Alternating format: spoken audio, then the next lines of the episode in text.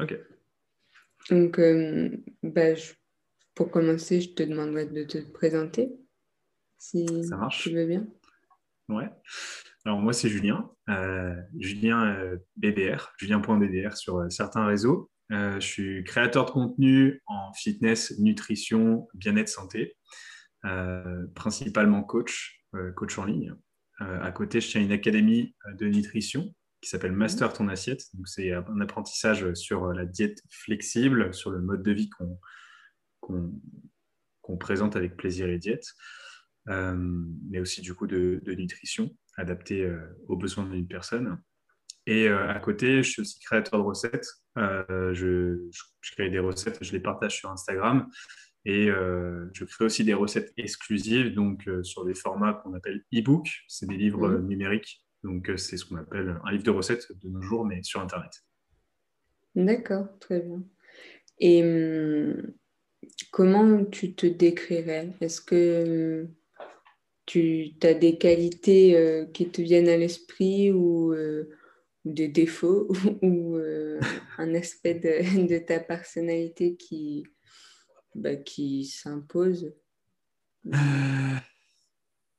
On me dit souvent que je suis, euh, je suis bienveillant, et pédagogue, euh, et je pense que c'est ce qui définit le plus euh, mon parcours.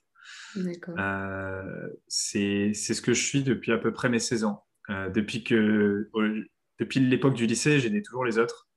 C'est Mhm. comme ça que j'ai commencé à être prof particulier. Depuis mes 17 ans, je donnais des cours de maths, d'éco, d'anglais, un peu d'histoire géo aussi, et surtout, le- ce qui revenait le plus souvent, c'était de la méthodologie, beaucoup de cours de méthodologie.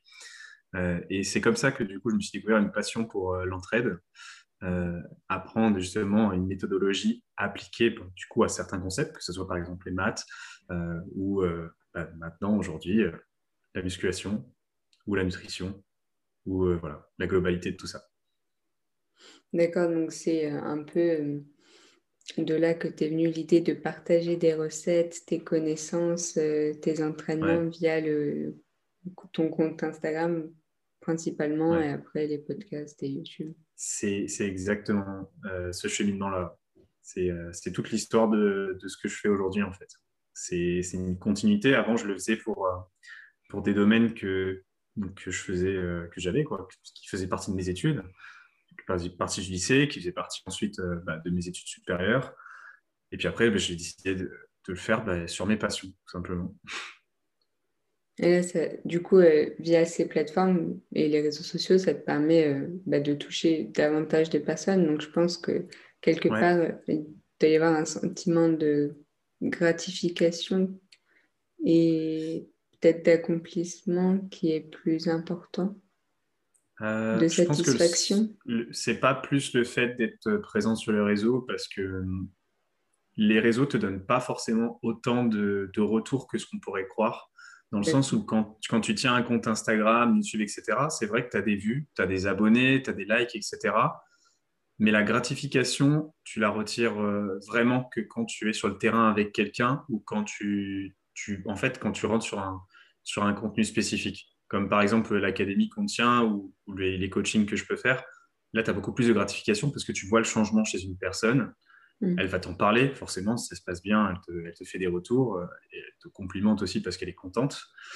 Et ça, c'est beaucoup plus puissant que ce qu'on pourrait croire avec Instagram. Voilà, tu as pris des abonnés, tu as pris un sponsor, etc. C'est beaucoup moins puissant en tout cas, c'est sûr. Mais c'est vrai qu'il y en a toujours, bien sûr. Ça te permet de, de te faire reconnaître. C'est plus un tremplin vers euh, la possibilité d'aider les autres. D'accord. Très bien. Et hum, donc, tu as évoqué un, un petit peu tes études. Et donc, quel parcours as-tu fait? Ouais. Euh, alors, je viens d'un domaine euh, autre. Euh, j'ai d'abord commencé par une licence d'économie-gestion. Mm. Euh, je l'ai terminée. Je suis rentré en IAE, donc c'est l'Institut d'administration des entreprises. Donc, c'est sur concours. Et à la base, je voulais travailler en finance. Euh, j'ai commencé donc du coup un master 1 en finance que j'ai complété. Je suis rentré ensuite sur un master 2 audit et diagnostic financier, donc euh, c'est un combiné. Et euh, en fait, en plein master 1, euh, je commençais déjà à faire ma transition où je me disais que voilà, j'avais déjà commencé les réseaux en fait. j'avais déjà commencé à partager sur Instagram et, je voyais que ça marchait bien, que j'arrivais à, aider d'autres personnes, ou en tout cas les, les, aider dans leur mode de nutrition. Je partageais des stories où je montrais ce que j'avais déjà appris, ce que j'apprenais. Euh, et, à côté, en fait, je m'auto-formais, mais plus pour moi-même que pour euh, dans l'idée de faire ce métier-là. En fait. C'est-à-dire que je, suivais différentes formations en ligne, euh, dont une que j'ai vu que tu suis. Et, à l'époque, je le, faisais pour moi. Et puis, j'ai une remise en question dans le sens où je me suis dit, est-ce que je pourrais pas faire ça au quotidien? Est-ce que je pourrais pas à, mon tour le vivre de ma passion, parce qu'à l'époque, ça, c'était en train de se développer. Tu voyais de plus en plus de personnes qui, travaillaient à l'étranger, etc. Les fameux Bali, Dubaï et compagnie qu'on voit mm. sur les réseaux. Mais tu sais, c'était l'époque du vlogging euh, sur YouTube, tu vois, genre, c'était vraiment euh, ce, qui, ce qui montait en flèche. Et ça faisait un petit peu rêver, mais c'était surtout le, cet aspect-là de ouais, on peut vivre de sa passion, ça a l'air, ça a l'air cool. Et du coup, j'ai commencé à réfléchir à cette question-là. Et en plein Master 1, je me suis dit, euh, bah, écoute, euh, tu as été capable d'aider euh, pas mal de jeunes jusqu'à maintenant dans leurs études, sur leurs études de maths, d'éco, des choses comme ça. Maintenant, avec le niveau de connaissance que tu arrives à développer sur le fitness et la nutrition, est-ce que tu ne pourrais pas faire la même chose? Donc, du coup, je me suis bah, tout simplement lancé tout d'abord dans le coaching. Et, ça, a été, ça a été une révélation. Ça a super bien marché. J'ai vu que bah, j'étais, fait pour ça. En fait, j'ai toujours fait du, ce qu'on appelle le one-to-one, c'est du coaching avec une mhm. personne directement. Euh, et en fait, je faisais déjà en quelque sorte ça avec les cours particuliers. C'est une sorte de one-to-one aussi. Tu es avec quelqu'un, tu es en train de travailler avec elle sur ses méthodes ou sur, sur la façon dont elle travaille. Et euh, c'était une continuité, mais sur le côté euh, passion, en fait. Et du coup, voilà. voilà aujourd'hui même si c'est pas dans le même domaine, euh, même thème, disons qu'il y avait déjà cet aspect pédagogique euh, qui était là et qui du coup, bah, c'est un prolongement, la pédagogie, même, enfin je pense, même si c'est pas forcément le même domaine, ça se transpose facilement. Ça se transpose. Euh, tu... Bah, en fait, tu as des compétences de pédagogie qui se développent sur le terrain. et c'est vrai que du coup, j'en avais déjà développé pas mal euh, mais dans, dans, cet autre domaine, mais ses compétences, elles restent les mêmes. C'est la façon dont tu parles avec les autres personnes, la façon dont tu échanges, euh, et tu le, ressens aussi. C'est-à-dire que quand tu commences à, coacher ou suivre quelqu'un, que ce soit dans le sport ou complètement autre chose, que ce soit sur ses méthodes, j'en sais rien, d'apprentissage de ses cours, tu ressens l'évolution de, ton élève, la personne avec qui tu travailles, si effectivement c'est en train de marcher ou pas, si elle arrive à, te suivre, à comprendre, si elle est intéressée, toutes ces choses-là, tu, les gardes en fait. Tu arrives à les transposer. D'accord. Je dirais pas que tu, tu nais avec toutes les compétences, mais tu les développes, ça c'est sûr. Ok. Et hum, si c'était à refaire, est-ce que tu choisirais une autre voie d'études Est-ce que tu t'orienterais directement peut-être dans le sport? Ou euh, au moment où tu as commencé ta licence et ton master, ce n'était pas encore totalement euh, une passion pour toi? Euh, C'était déjà une passion en pleine licence, en vrai. mais à l'époque, c'était, ça paraissait difficile en fait de pouvoir en vivre euh, c'était pas encore totalement défini. Euh, les personnes qui en vivaient, c'était voilà, c'était des influenceurs, des personnes qui euh, qui proposaient pas spécialement du contenu, ou alors, euh, allez, tu avais quelques coachs en ligne, mais franchement, il n'y en avait pas des masses à l'époque. Et donc, du coup, c'était pas vraiment une perspective qui, qui apparaissait comme aujourd'hui, tu peux le voir sur le net, tu, tu sais que c'est faisable. Mm. mais du coup, j'y réfléchissais pas tant que ça. Et je pense que si c'était à refaire ou pas à refaire, je referais exactement la même chose que ce que j'ai fait aujourd'hui, dans le sens où mes études m'ont emmené là où je suis aujourd'hui. Euh, mes études, c'est vrai qu'elles étaient en accès finance et administration des entreprises, mais aujourd'hui, ça me permet de gérer ma boîte, de gérer mes propres finances à moi, euh, d'avoir euh, aussi pas mal de savoir-être et de savoir-faire que tu développes pendant toutes ces années-là où tu es à la fac, etc. Tu, tu t'échanges avec d'autres personnes, tu as des stages, tu as, de, l'insertion, tout ça. Même si ce n'est pas les mêmes domaines, je trouve que j'ai énormément appris grâce à ça. Euh, et je referai la même chose, même si ce n'est pas les bonnes études euh, et que bah, ce n'était pas facile parce qu'à l'époque, euh, pour mettre le contexte, en plein master, je me remets en question. Du coup, le soir, je me mets à, à travailler d'autres domaines, c'est-à-dire bah, travailler sur le, la nutrition, le fitness, etc., développer euh, mes compétences là-dessus. Donc, euh, j'ai étudié le soir, la journée, j'étais sur, d'autres études, donc sur la finance, sur le master 1 et 2, qui, sont quand même, voilà, j'étais quand, même, quand même dans, un dans des bons masters euh, bien classés en France, donc il y a beaucoup de travail. Et en fait, c'était des études de base, je les faisais par facilité. Euh, c'était pas spécialement une passion, c'est juste que je suis, j'étais bon en maths et en logique, et donc forcément, je me disais, bah, je parle là-dedans parce que c'est la suite. Quoi. Mais euh, j'étais pas, j'étais pas heureux dans, dans ce domaine-là, en fait. Et donc, du coup, euh, je me suis dit, bah, si je partais sur une passion, ça irait peut-être mieux. Et euh, du coup, je pense que je referais la même chose, même si c'était dur, même si voilà, j'étais obligé de faire, de faire des petits boulots à côté, de faire ces études du soir plus les études en cours. Je referais la même chose parce que ça m'a amené là où je suis aujourd'hui. Et aujourd'hui, je suis heureux dans ce que je fais. Donc, je referais exactement pareil. Oui, c'est sûr que hum, ce côté vif de sa passion, ça, donne envie. Quoi. C'est, ouais, c'est sûr, c'est sûr.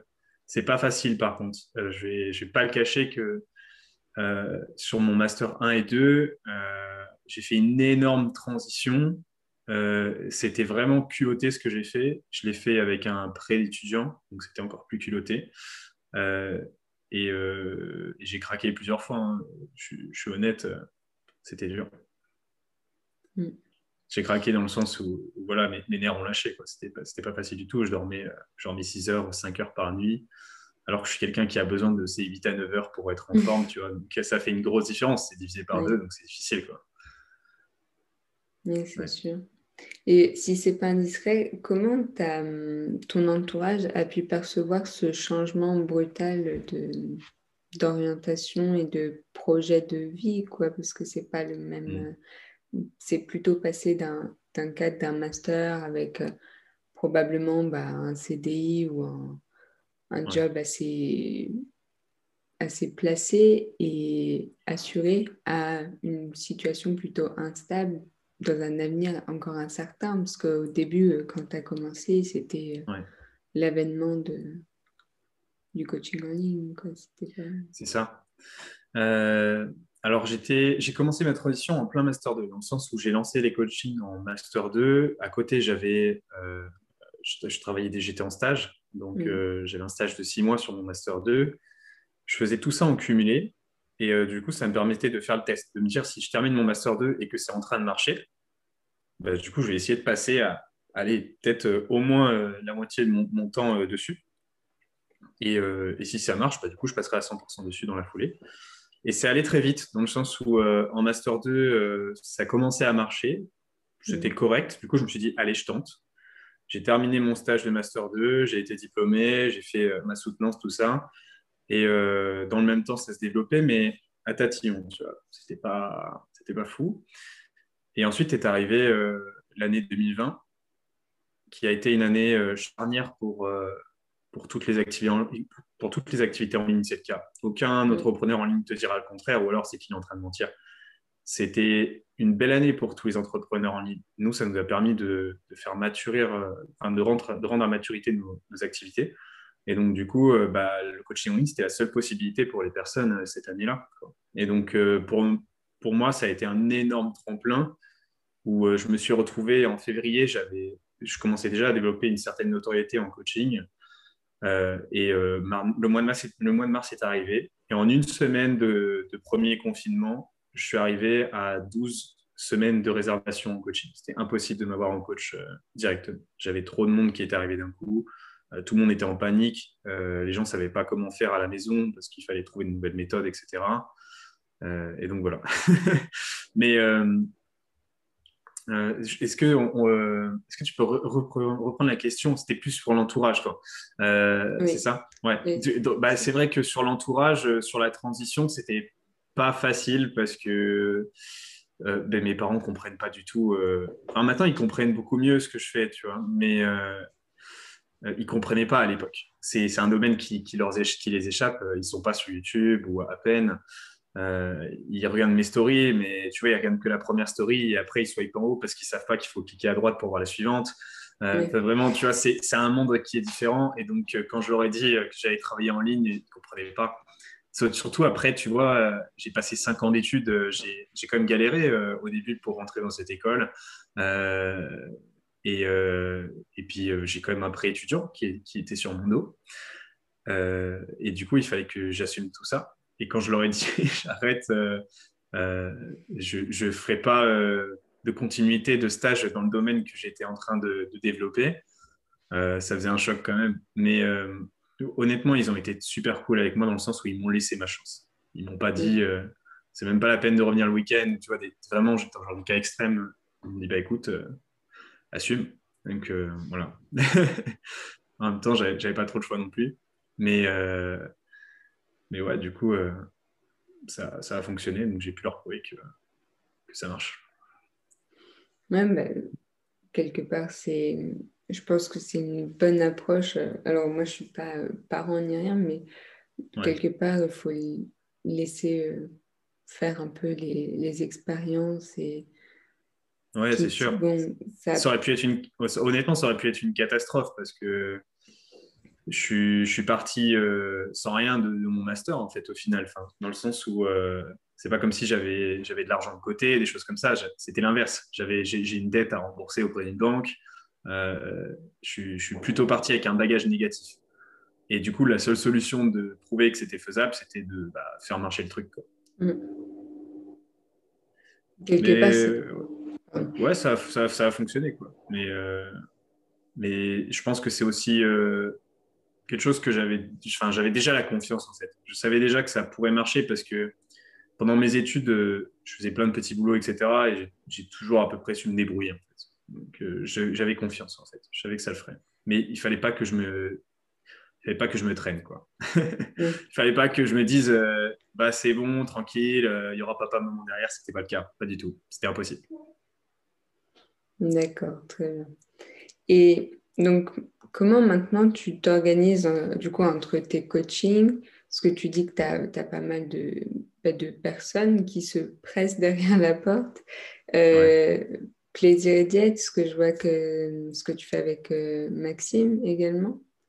Ouais. Et puis euh, là, c'est cette nouvelle académie dont tu as parlé. Je pense que tu dois avoir des journées qui sont plutôt bien remplies. Ouais, euh, elles, sont, elles, sont bien remplies. Et justement, l'année dernière, quand, quand, tout ça, ça s'est cumulé, je me suis retrouvé avec un raz-de-marée sur la figure en plein premier confinement. Et franchement, j'étais heureux d'être en confinement parce que j'avais pas euh, d'autres choses à faire. Mm. et, euh, et, je travaillais comme un fou en plein confinement. Euh, je comprenais rien. Et euh, du coup, j'ai rapidement compris qu'il fallait déléguer. Donc ça, c'est quelque chose que, que je recommande à toute personne qui essaye de, de développer son activité, trouver d'autres personnes qui savent faire les choses que, que nous, on ne sait pas le mieux faire. Donc, euh, moi, je, me concentre sur mon métier et quelqu'un d'autre fait euh, les activités annexes, par exemple, tu vois. Euh, et du coup, forcément, j'ai dû m'entourer. Après, on a développé des compétences aussi en interne, c'est-à-dire que dans notre équipe de coaching ou, ou à l'intérieur de Plaisir on, a, pu développer nos process pour aller plus vite dans notre métier. Donc ça, c'est quelque chose que tu développes sur le terrain quand, quand tout arrive sur la figure, tu commences à développer des compétences au final. Mm. Quand tu te retrouves dans le rush, tu te dis, bah, soit tu te fais inonder par le rush, soit tu, soit tu trouves un moyen de, t'en sortir. Mais ouais, clairement, euh, au début, c'était pas, pas simple, enfin, surtout l'année dernière, quand tout s'est développé, parce que Plaisir à Diète aussi a pris beaucoup d'envergure euh, l'année dernière. Euh, et encore plus cette année avec Master Ton Assiette. On a toujours, on a toujours bien géré le, cumul. Ah, maintenant, je ne vais pas te dire que, que j'ai un 35 heures, ça serait faux. je travaille le double au moins par semaine mais au moins je travaille sur ma passion. Donc quelque part, c'est, enfin, je pense que c'est le plus important de faire quelque chose qui, qui nous plaise et puis pas forcément, euh, enfin, avec une limite quand même dans le ne pas compter ses heures, pas se noyer ou se dégoûter dans le travail, mais après je Non, c'est sûr. Il faut trouver son équilibre. Euh, moi, je trouve que j'ai un bon équilibre. Après, euh, c'est sûr que si tu comptes tes heures, c'est qu'il y, a un problème. Et euh, ça, c'est un truc que j'avais justement en Master 2, c'est que sur mes stages, je comptais mes heures. Je, regardais à quelle heure je devais partir, euh, à quelle heure je devais arriver au travail. Je faisais exactement le nombre d'heures qu'il fallait et puis c'est tout. Tu vois. Alors que dans ce, dans ce métier-là, si tu sais que c'est le bon, comptes pas les heures. Tu fais ton travail, tu fais ce que tu aimes. C'est même pas un travail, parce que le mot travail n'a pas une, étymologie très sympa d'ailleurs. Mais ça, c'est autre chose. Mm. Et donc, comment, enfin, est-ce que tu aurais par exemple des conseils euh, pour des étudiants pour mieux gérer euh, les études euh, ou un travail avec l'entraînement et bah, une nutrition qui peut être adaptée à leur, leur Ouais.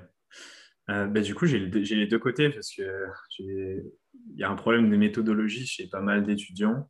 mais du coup, ça, ça match aussi avec euh, ce mode de vie-là, dans le sens où euh, si un étudiant prend soin de sa nutrition et de son activité sportive, elle a besoin aussi de cette, euh, de cette facette-là, c'est l'organisation. C'est vraiment, vraiment la clé. Que tu sois sportif ou pas, que tu prennes soin de ta nutrition ou pas, il faut que tu t'organises. Et si, si je devais tenir, enfin donner un conseil d'organisation, c'est de d'avoir soit un journal euh, de bord de ces journées, c'est-à-dire, mhm. euh, bah, par exemple, typiquement hein, l'agenda qu'on avait à l'époque. Euh, je pense qu'aujourd'hui, il y en a encore pas mal qui l'ont, mais voilà, de noter son timing, de savoir ce qu'on fait à, tel ou tel moment, ça, ça marche pour tout le monde en vrai. Ça marche pour n'importe quelle personne qui prend soin de son activité ou d'un étudiant, c'est pareil. Mais c'est super important. Si tu, te, si tu te laisses toutes tes tâches dans la tête, tu vas oublier des choses, tu vas oublier de les prioriser et tu vas finir par oublier les choses principales. Et, euh, mais aujourd'hui, il y a plein d'applis qui permettent de faire ça. Il y, a, Trello ou il y a encore Notion euh, que je conseille, mais à 200%. Déjà en études, je les avais, et même aujourd'hui, je les ai encore, ces applis-là, parce que c'est des applis qui sont dispo sur PC et tout. Ça te permet de mettre des notes, de les classer, de mettre des ordres d'importance, et euh, c'est super. ensuite, je conseillerais à n'importe quel étudiant de, de prendre extrêmement soin de son sommeil. Je trouve que les étudiants ont beaucoup trop tendance à, à mettre de côté euh, euh, leurs heures de sommeil sur euh, certaines parties de l'année, mm. alors que c'est ce qui va leur permettre de réussir au mieux leurs examens. C'est sûr que mm. c'est plus facile à dire qu'à faire, parce qu'après, on se retrouve potentiellement dans le rush des tâches à faire, on, dort moins parce que voilà, faut réviser. et puis après, il y a les examens, donc on est stressé, on a du mal à dormir. Euh, mais si de base, il y a une bonne continuité, normalement, ça devrait pouvoir se poursuivre sur tout le trimestre. Bon, allez, peut-être qu'à la fin, ça va être un petit peu plus difficile, mais si tu es organisé, tu vas pas te retrouver avec trop de travail à un moment donné, et donc du coup, tu vas pas sacrifier ton sommeil. Mm. Et le sommeil, c'est vraiment énorme en, termes de, résultats, que ce soit physiquement, mais surtout euh, aussi mentalement. Enfin, on n'est pas tous Elon Musk euh, avec les 24 heures.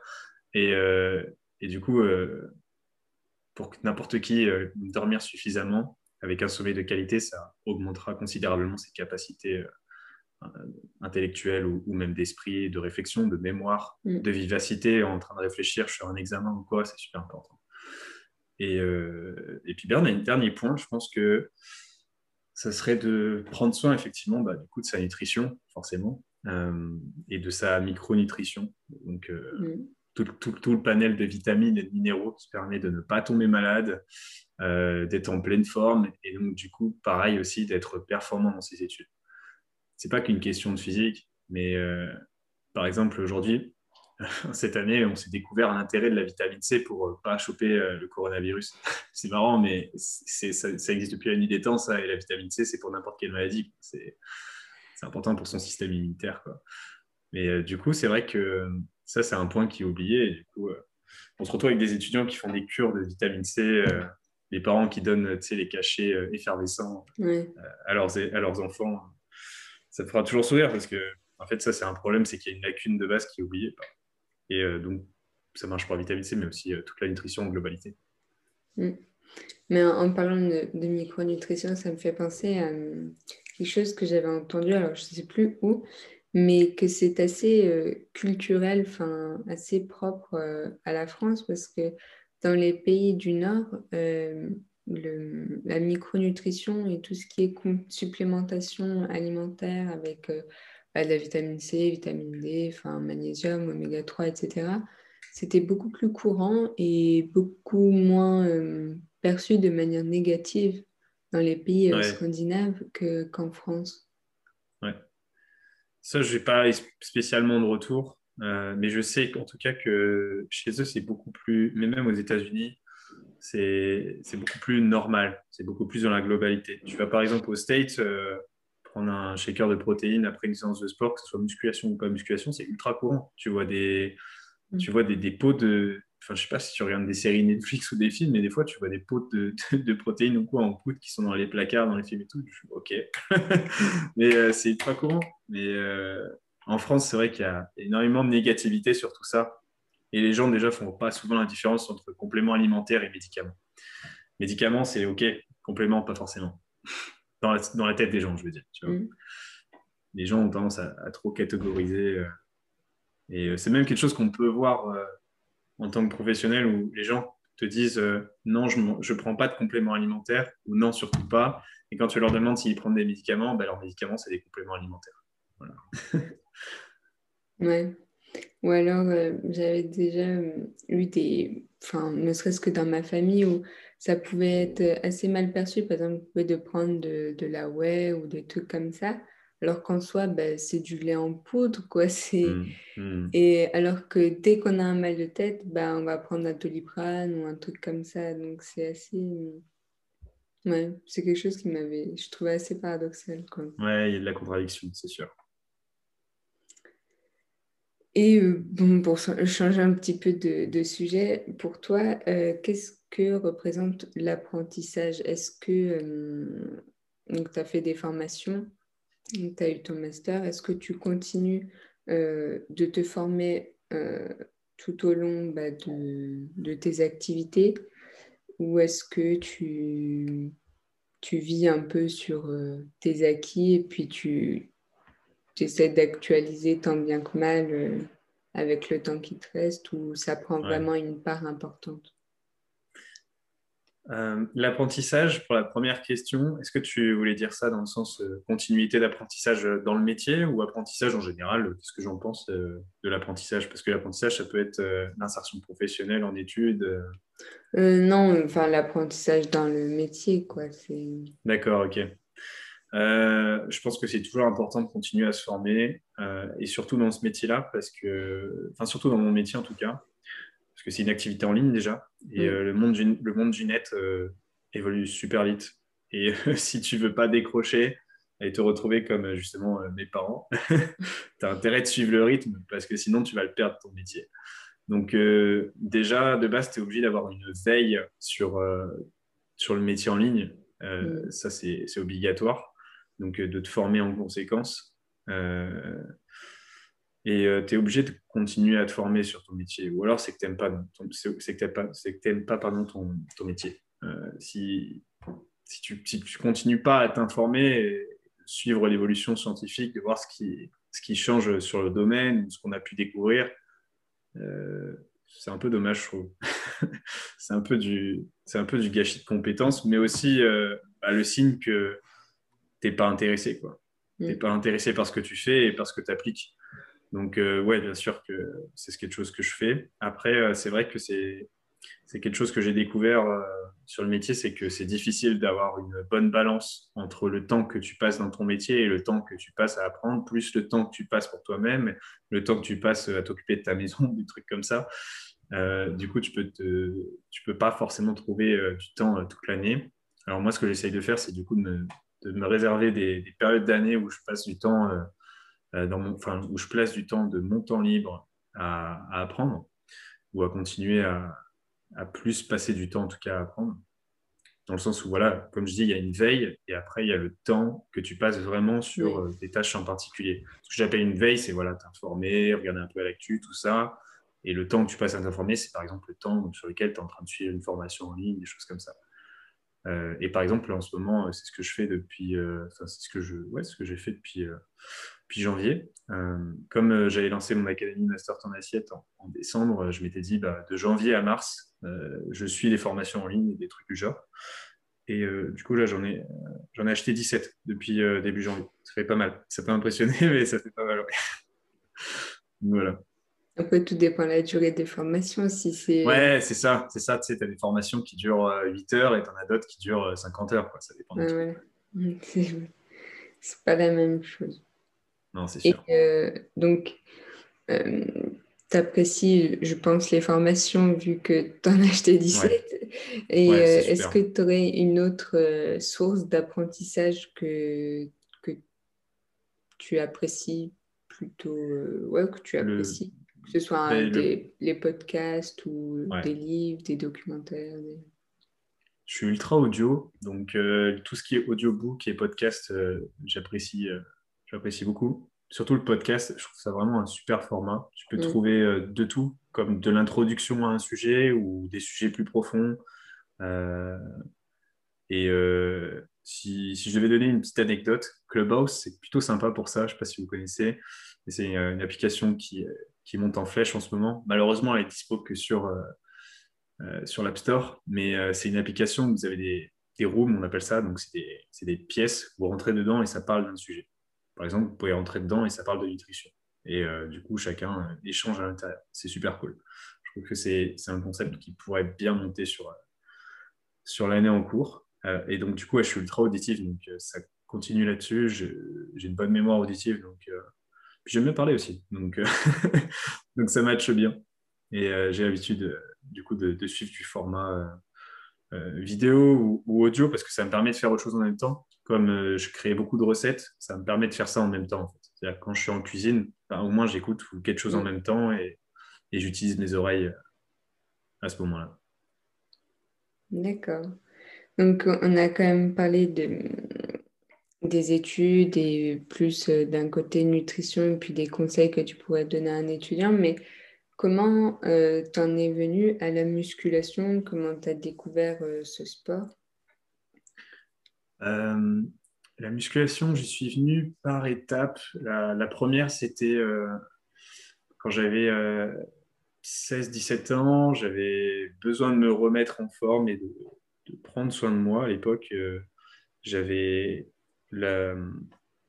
j'avais le petit paradoxe qu'on retrouve du lycéen où tu quittes le collège et la, primaire et tu as de moins en moins d'activités. Euh, tu passes plus de temps assis, tu as moins de NIT, tu as moins d'activités euh, non liées au sport. Euh, tu peux faire moins de sport. à l'époque, je faisais moins de sport et je passais plus de temps sur, sur l'ordinateur ou la console. Et donc, du coup, bah, ce qui s'est passé, c'est que bah, j'ai commencé à prendre du poids à en prendre pas mal. Et donc, du coup, à un moment donné, bah, j'ai réagi et je me suis dit, OK, il faut que je change la donne là quand même, que je prenne un peu plus soin de moi parce que j'étais moins, j'étais pas bien dans ma peau. Donc, euh, ça passait tout simplement par, euh, par des abdos à l'époque. Hein. Puis, je faisais à, côté du VTT, euh, comme toi. je, faisais, je faisais du cross-country, je sais pas ce que tu fais exactement, toi. de l'enduro. l'enduro, ok, ça marche. Et et ensuite, euh, quand je suis rentré en, fac, je faisais du handball. Et je me suis beaucoup blessé euh, sur, mes, sur mes premières années, euh, à 18 ans, 18-20 ans. Et du coup, je passais pas mal de temps en réduc, à prendre soin de moi, à travailler justement bah, du coup en musculation, mais c'était plus imposé et, c'était nécessaire pour que je revienne correctement. Et en fait, à ce moment-là, ça je suis tombé amoureux en fait vraiment du sport. C'est à ce moment-là où j'ai commencé à prendre soin de mon corps que je me suis rendu compte que J'aimais ça en fait.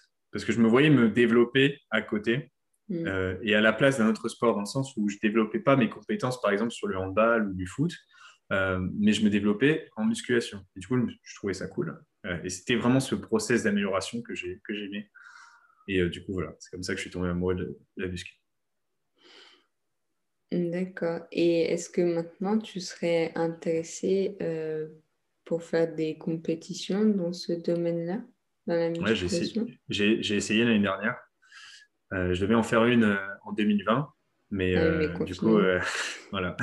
du coup, j'étais en pleine prépa, en pleine sèche, et, je me suis fait tacler mm. au mois de mars. Tu penses réitérer l'expérience? Pour l'instant, c'est pas prévu parce que suite à cet événement, j'ai décidé de développer mes activités et de passer plus de temps pour les autres. Mm. Euh, et du coup, je pense pas que j'arriverai à trouver euh, à la fois le temps, euh, dans le sens où une prépa, une compétition, ça demande vraiment beaucoup de temps. Quand, enfin, dans la prépa que je faisais, donc c'est ce qu'on appelle du, j'allais dans les catégories qu'on appelle classique physique. tu dois gérer ton, ton, posing. Tous les jours, tu as du travail respiratoire qu'on appelle du vacuum à faire. Tu as tes entraînements, tu as tes repas à, bien gérer. Tu ne peux, peux pas faire trop de flexibilité dans le sens où il faut faire attention à ce que tu es en train de faire. Quoi. et du coup, tout ça, ça demande du temps. Je me suis aussi installé avec ma copine entre-temps. Et du coup, il y a aussi cette, ce paramètre-là quand même, c'est que je, vis avec quelqu'un. Donc, j'ai une relation euh, euh, sur laquelle euh, je tiens et sur pour laquelle je dois faire attention. Et quand, tu, quand tu es dans ce domaine-là, c'est un domaine particulier. Mm. la compétition, c'est égoïste. C'est vraiment, il faut, le dire, faut le dire hein, tu vis pour ta compétition. Et sauf si, évidemment, tu, tu vises rien de particulier, mais je trouve ça un peu dommage dans, ce, dans cette compétition-là, parce que c'est quelque chose de très restreint de restrictif, pardon. Et donc, euh, bah, quand tu le fais, euh, fais-le à fond. Quoi. Euh, après, c'est vraiment spécifique à ce sport-là. Je veux dire, quand tu fais du foot et que, je sais pas, tu joues sur, sur un niveau départemental ou, je sais plus les noms exacts, c'est pas, pas quelque chose d'aussi demandant, tu vois. Tu n'es pas obligé de tout sacrifier. Mais dans ce sport-là, c'est beaucoup plus, beaucoup plus demandant, beaucoup plus, beaucoup, beaucoup plus de rigueur, en tout cas, dans ton travail si tu veux des résultats. Euh, et donc, euh, je ne pense pas y retourner. Pour l'instant, ce n'est pas prévu. D'accord. C'est vrai qu'il faut savoir mettre euh, priorités entre une vie personnelle, une vie professionnelle, et puis finalement, après, c'est plus, ça correspond plus aux aspirations du moment. Et puis. Ouais. j'ai plus de priorités sur, sur mon équilibre perso, ma vie perso mm. et, et l'activité, qui, qui honnêtement me, me plaît énormément. Euh, après, je suis des personnes euh, qui sont en compétition, je, suis des, je prépare des personnes pour ça. Mais perso, je ne suis, pas, suis pas ultra drivé d'y retourner euh, et de passer beaucoup de temps sur moi pour ça. D'accord, très bien. Et ben, j'arrive à, la dernière question. Ce serait, hum, donc tu as parlé un peu de Clubhouse avant. Est-ce que tu aurais des ressources à, recommander, que ce soit bah, des livres des, des podcasts, des chaînes YouTube, euh, n'importe ce, que, ce qui, toi, te, te chante? Euh, ben, Dans le domaine, je, je suis beaucoup euh, Menno Selmans, euh, Revive Stronger, mais c'est technique, hein, mm. c'est très scientifique, c'est beaucoup plus poussé au niveau sciences de l'entraînement et, et de la nutrition. Donc, euh, c'est pas forcément euh, simple à suivre quand tu débutes. Euh, ensuite, au niveau français, on a Nevin qui fait un super travail, donc c'est Fitness Logique, qui simplifie les choses correctement avec Antoine Fondonne. tous les deux apprennent, apprennent, énormément à, la scène française en fitness, donc ça c'est super le travail qu'ils font. Il y a pas mal de personnes comme ça. Il y a Will Coach aussi qui, euh, qui est bien dispo aussi euh, au niveau français euh, sur le côté nutrition. donc ouais, c'est des personnes que je recommande parce qu'ils partagent aussi pas mal leur lecture, etc. à côté. Ça, c'est plus au niveau réseaux sociaux. YouTube, j'y passe pas beaucoup de temps personnellement. Je dois regarder une à deux vidéos par semaine et en général, c'est plus du divertissement que, que de l'info c'est mais ça reste de l'info euh, en quelque sorte, parce que c'est du genre de Nota Bene, etc. C'est des, mm. chaînes YouTube d'histoire, mais ça reste du divertissement quand même pour ma propre culture générale. Quoi. Mais euh, ouais, voilà. Après, euh, sinon, je pense que je pense qu'il manque quand même un truc en France, c'est c'est vraiment une partie vulgarisation et, disponibilité de l'info ligne. Y en a, ils avaient essayé de faire ça un groupe euh, d'Instagrammeurs il, y a un an et demi, deux ans, mais c'était, ça s'était vraiment mal passé. Euh, j'ai plus le nom exactement, je crois que Will Coach en faisait partie. Euh, il y avait pas mal de, créateurs de contenu français, je pense que tu dois le savoir, tu, dois, tu dois connaître, tu dois avoir le nom. Ah, je ne l'ai plus. là, ça me dit rien. NMA, un truc comme ça ah oui.